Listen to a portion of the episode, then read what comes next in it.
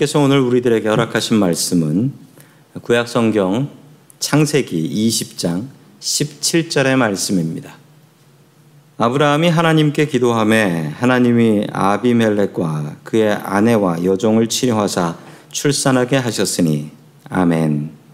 하나님께서 우리와 함께 하시며 말씀 주심을 감사드립니다. 아멘. 오늘 하나님의 개입이라는 제목을 가지고 하나님의 말씀을 증거하겠습니다. 초등학교 다니는 손자가 방에서 기도를 하고 있습니다. 기도를 통성기도 손을 들고서 통성기도를 하고 있는 거예요. 초등학생이. 기도의 내용은 이렇습니다. 주여 자전거를 사 주시옵소서. 주여 자전거를 사 주시옵소서. 너무 시끄럽게 기도를 하니까 밖에서 듣고 있던 할머니가 야 손자야 하나님 귀 안 먹었다 조용히 기도해도 하나님 다 들으신다 그러니까 손자가 이렇게 얘기했습니다 할머니 알아요 하나님께서는 들으시는데 우리 아빠가 들으시는지 모르겠어서 지금 큰 소리로 기도하는 거라고 어, 기도가 뭔 줄 아는 참 훌륭한 어린이입니다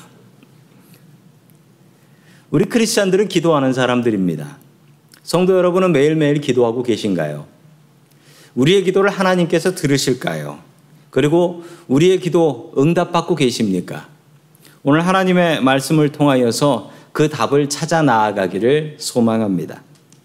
첫 번째 하나님께서 우리들에게 주시는 말씀은 염려하지 말고 기도하라 라는 말씀입니다. 염려하지 말고 기도하라. 지난 시간의 이야기는 이 소돔과 고모라를 하나님께서 멸망하신 이야기였습니다. 롯의 가족은 간신히 탈출을 했지만 롯의 아내는 뒤를 돌아봤다가 소금 기둥이 되어서 죽어버립니다. 롯의 이야기는 이렇게 끝나버리고 성경에 더 이상 나오지 않습니다. 이제 다시 아브라함의 이야기로 넘어가게 되는데요. 우리 아브라함이 창세기 12장에서 했던 잘못이 있습니다. 이집트에 먹고 살려고 내려갔다가 이집트에서 자기 여동 사라를 자기 여동생이라고 속여요. 아, 그랬더니 이집트 왕이 그 사라한테 반해 가지고 사라를 데리고 가서 살려고 사라를 데리고 갔던 일이 있습니다. 문제가 아주 커졌는데 끝내 이 문제를 하나님께서 개입하셔서 해결해 주셨습니다. 그런데 오늘 아브라함은 똑같은 거짓말을 한 번 더 하고 있습니다. 아브라함은 왜 이런 거짓말을 하는 것일까요? 우리 창세기 20장 1절의 말씀을 같이 읽습니다. 시작. 아브라함은 마물에서 네겝으로 옮겨 가데스와 수르 사이에 살았다. 아브라함은 그랄에 잠시 머문 적이 있는데 아멘. 성경에서 마므레라는 곳은 헤브론이라는 곳의 다른 이름입니다. 그러므로 헤브론에서 네겝 지역으로 이사를 갔다라고 하는데 화면에 보시면 헤브론이 나오지요. 예, 그리고 어, 네겝 지역이 밑으로 보입니다. 저 네겝 지역은 훨씬 밑에 있는 모든 지역을 이야기하는데 그 이스라엘의 사막 지역입니다. 어, 비가 잘 오지 않죠.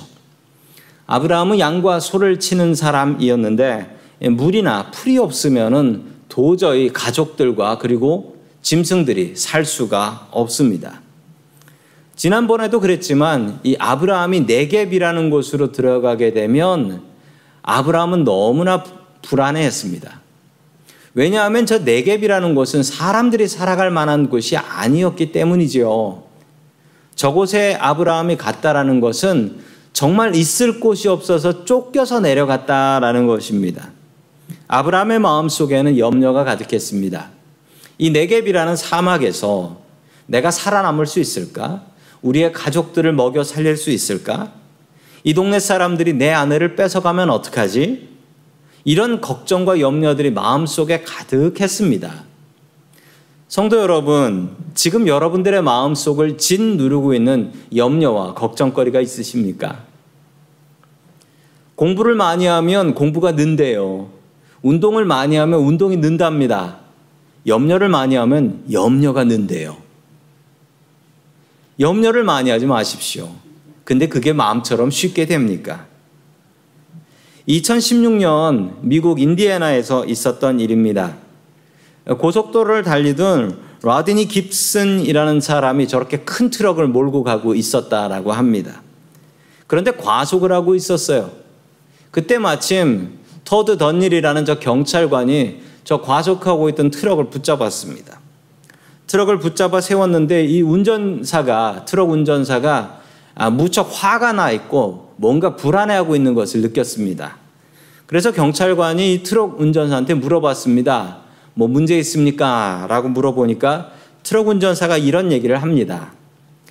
잠시 전에 딸이 있는 병원을 다녀왔는데 병원에서 들은 소식인데 우리 딸이 6년 동안 암으로 투병하고 있습니다. 그런데 병원에서 이제 더 이상 치료할 방법이 없습니다. 이제 죽을 날을 기다려야 합니다. 이 얘기를 듣고 나오는데 너무 마음이 아프고 마음이 무너져서 제가 얼마나 빨리 달리는지 몰랐습니다. 라고 트럭 운전기사가 얘기했습니다. 그러자 경찰관은 자기 주머니에서 꺼냈던 티켓을 다시 주머니에 집어넣고 이렇게 얘기했습니다. 제가 그럼 기도해드려도 될까요? 아, 경찰관이 트럭 운전사한테 그래서 기도해 주십시오라고 해서 같이 손 붙잡고 기도했어요. 같이 손 붙잡고 기도하고 당연히 티켓을 안 줬습니다. 트럭 운전기사는 큰 힘과 위로를 얻었고 너무 고마워가지고 경찰서에다가 그러니까 감사 편지를 보냈다라고 합니다. 그래서 이 이야기가 알려지게 되었다라고 해요. 성도 여러분 마음에 근심과 걱정이 가득 차면 내가 고속도로를 달려도 얼마로 달리는지 알 수도 없고 실수하기 쉽습니다. 염려와 걱정이 가득할 때 우리가 해야 될 일은 기도입니다. 아브라함은 마음에 근심과 걱정이 가득했습니다. 갈 곳이 없어서 내게부로 쫓겨가는 그 인생을 생각하니 얼마나 걱정이 많이 되었겠습니까? 너무 걱정과 염려가 가득해서 살기 위해서 거짓말을 했습니다. 내 아내가 아내가 아니고 내 여동생입니다. 라고 거짓말을 했던 것이죠. 계속되는 코로나 때문에 우리의 마음에 염려가 너무나 많습니다. 염려가 내 마음에 들어와서 내 마음의 주인처럼 행세하려고 합니다. 염려가 몰려올 때 우리가 해야 될 일은 무엇입니까? 그것은 기도하는 것입니다. 그러나 성도 여러분, 마음이 무거울 때 기도하는 것이 쉽습니까? 마음이 무거울 때 기도하는 것 정말 어렵습니다. 진짜 어려운 문제가 있으면요, 기도가 나오질 않습니다. 기도하러 가서 앉아 있으면 기도가 안 나오고 한숨과 원망만 나와요. 기도가 안 나옵니다. 어떻게 하면 기도할 수 있냐고요? 훈련하면 기도할 수 있습니다. 훈련하면 기도할 수 있어요. 힘든 상황에서 기도는 안 나옵니다. 그런데 힘든 상황에서 주기도문 한번 해보십시오. 주기도문은 할 수 있습니다. 왜 할 수 있는지 아세요? 우리가 훈련했으니까. 우리가 훈련했으니까 할 수 있는 거예요. 훈련된 사람은 기도할 수 있습니다. 그래서 우리가 매일매일 기도해야 하는 것입니다. 매일매일 말씀 보고 매일매일 기도의 훈련을 하는 이유는 우리가 진짜 어렵고 힘들 때 기도할 수 있기 때문입니다. 그렇게 기도하면 우리 정신 차릴 수 있고요. 그렇게 기도하면 하나님께서 도와주십니다.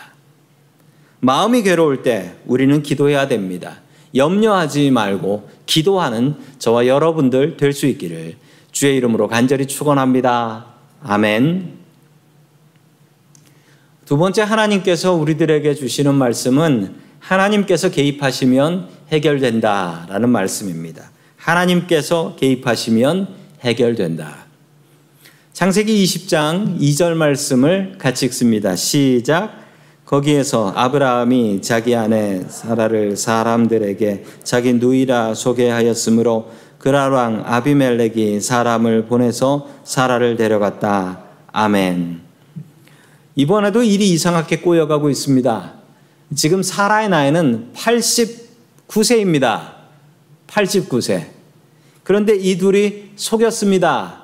아브라함은 자기 아내를 여동생이라고 소개했고, 그리고 어, 사라는 자기 남편을 예, 그라랑 아비멜렉이 보는 앞에서 오빠 오빠 하면서 따라다녔습니다.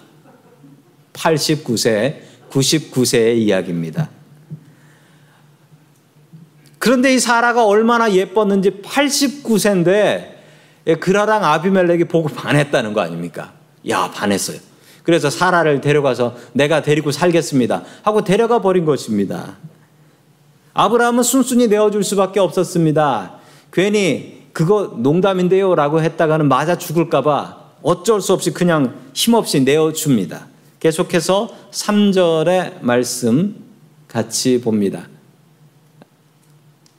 3절입니다. 시작. 그런데 그날 밤에 하나님이 꿈에 아비멜렉에게 나타나셔서 말씀하셨다. 내가 이 여자를 데리고 너는 곧 죽는다. 이 여자는 남편이 있는 여자다. 아멘. 바로 그때 하나님께서 개입해 주셨습니다. 풀어낼 수 없는 황당한 상황인데 하나님께서 개입하셨어요. 그리고 아비멜렉의 꿈에 나타나셔서 아비멜렉에게 이야기하십니다. 아, 너는 남편 있는 여자를 데리고 와서 지금 살고 있으니까 너는 벌받아 죽는다. 라고 경고하셨습니다.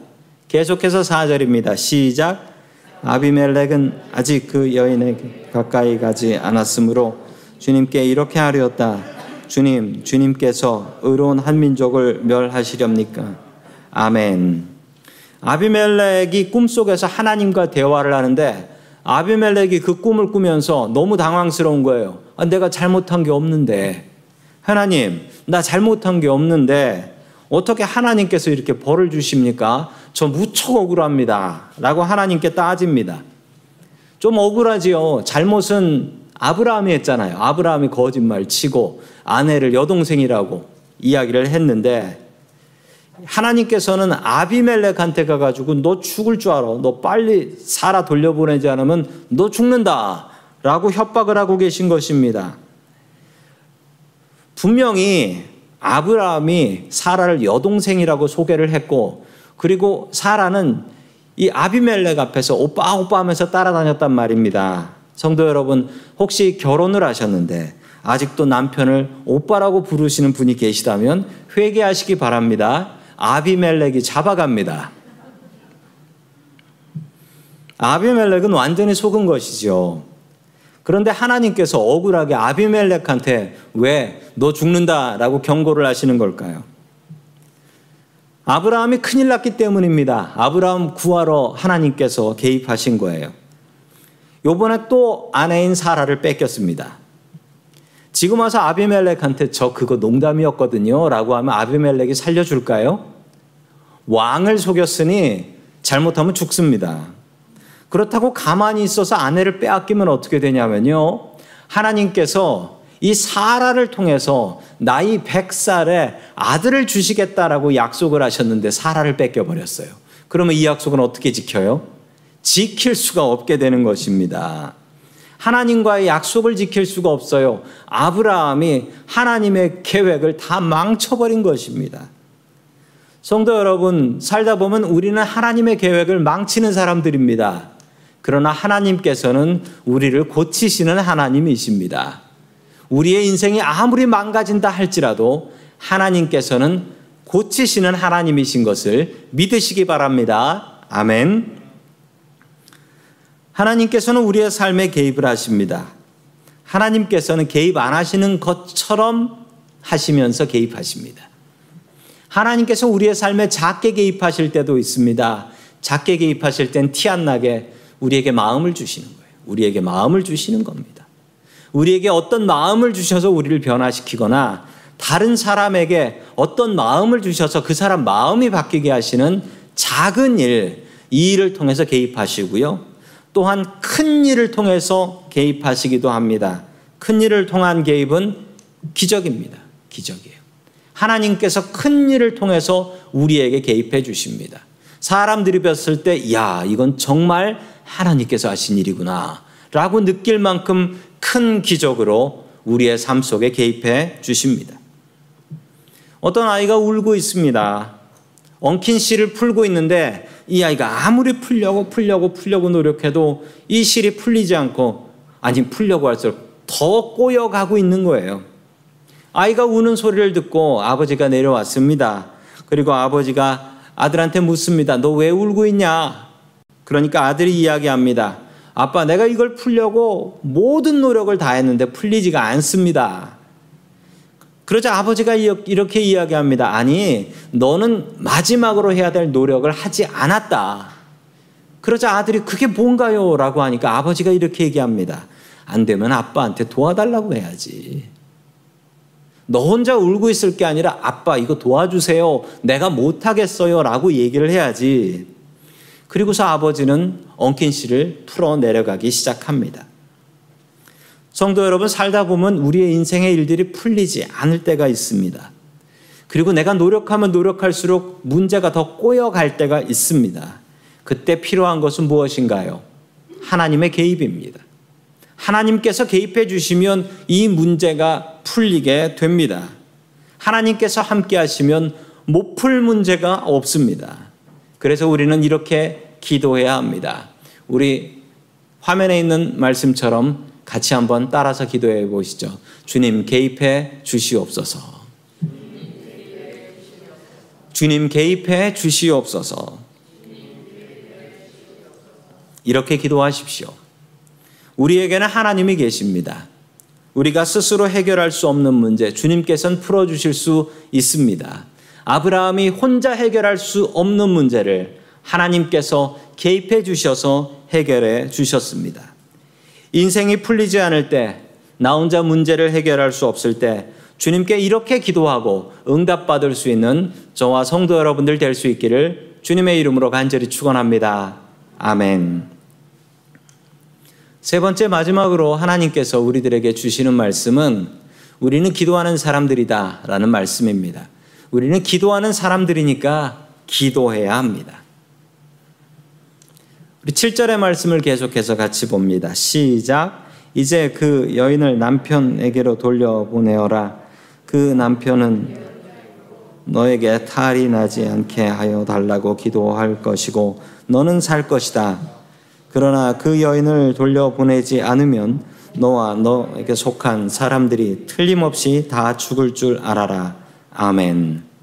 하나님께서 이 아비멜렉에게 공갈 협박을 하고 계신 것입니다. 좋은 말 할 때 사라를 돌려보내지 않으면 너만 죽는 게 아니라 너희 집안 식구들 다 죽을 줄 알아라.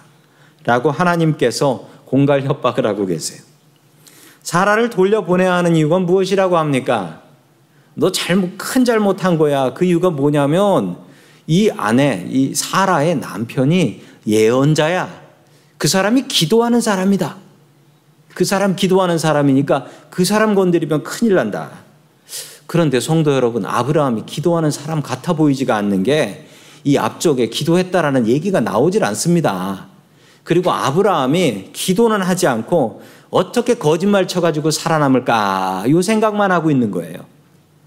아브라함이 전혀 기도하는 사람 같지가 않아요. 그래도 아비멜렉은 어쩔 수가 없습니다. 이 아브라함한테 가가지고 기도받지 않으면은 뭐 자기와 자기도 죽고 자기 가족도 다 죽는다고 하니까 이 선물 바리바리 잘 싸가지고 아브라함을 찾아갑니다.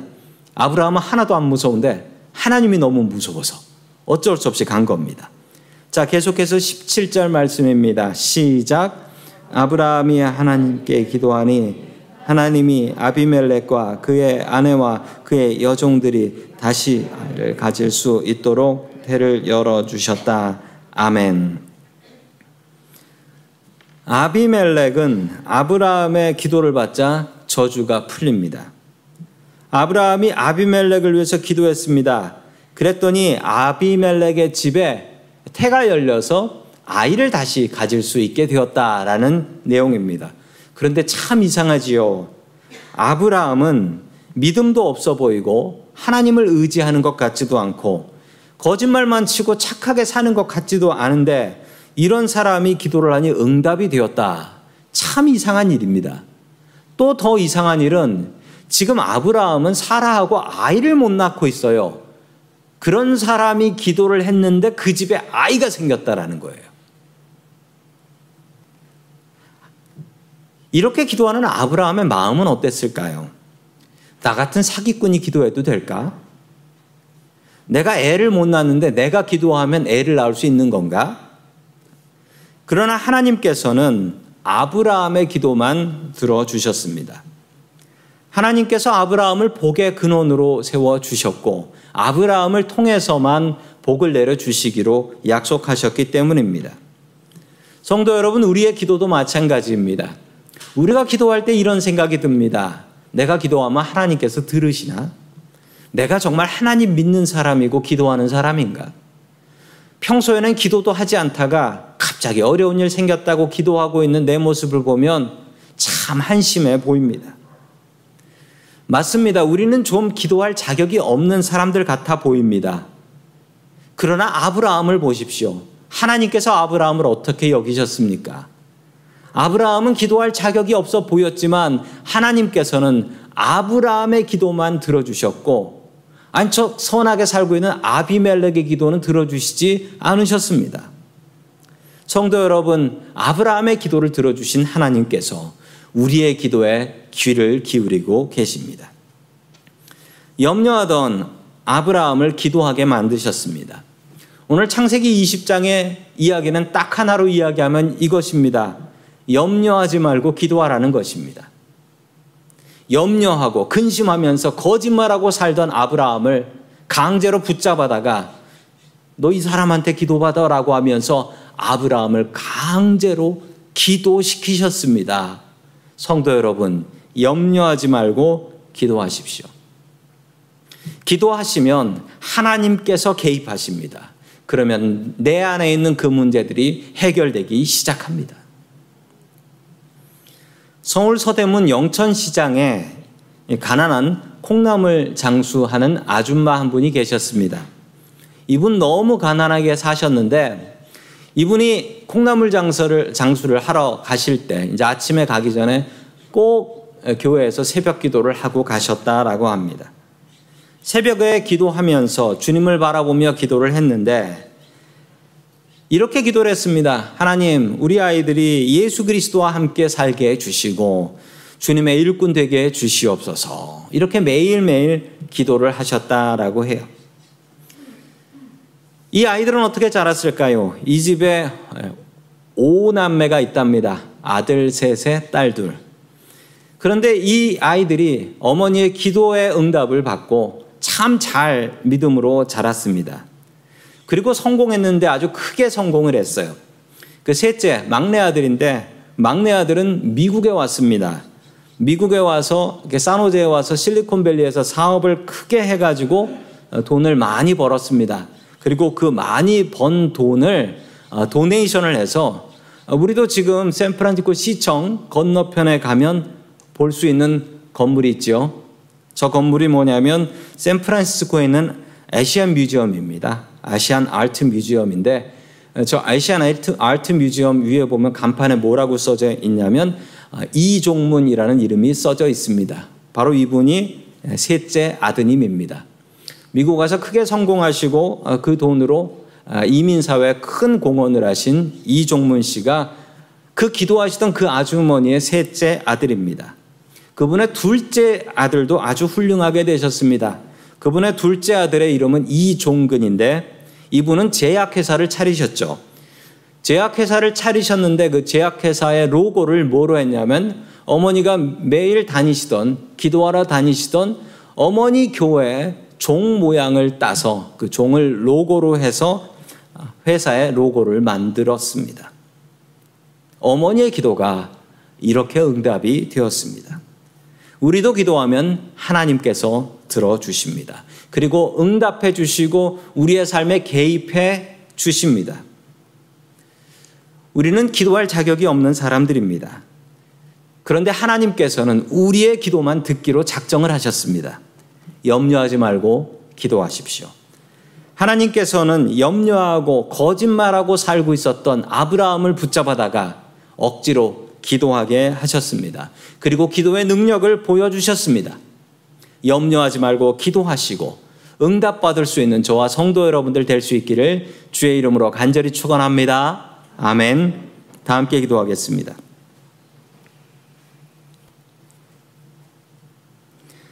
우리의 기도를 들어주시는 고마우신 하나님 아버지, 오늘도 주님 앞에 나와 예배하며 기도할 수 있게 하여 주시니 감사를 드립니다. 주님이 어려운 코로나의 시절에 우리들의 염려가 늘어갑니다. 하나님을 모르는 이방인 같이 염려하고 근심하며 살아갑니다. 주님, 우리의 믿음 없음을 용서하여 주시옵소서. 주님께서 개입하시면 나의 모든 근심과 시름들이 해결될 수 있을 줄 믿습니다. 주님 내 삶에 개입하여 주시옵소서, 해결하여 주시옵소서. 주님 우리를 기도의 사람으로 세워 주시고 우리들의 기도만 들어 주시니 감사드립니다. 삶이 힘겹고 괴로울 때 기도를 무기 삼아 일어날 수 있게 도와 주시옵소서. 염려하는 아브라함을 기도하게 하신 하나님 아버지, 우리도 염려를 그치고 기도할 수 있게 하여 주시옵소서. 우리의 기도를 들으시는 예수 그리스도의 이름으로 기도드립니다. 아멘.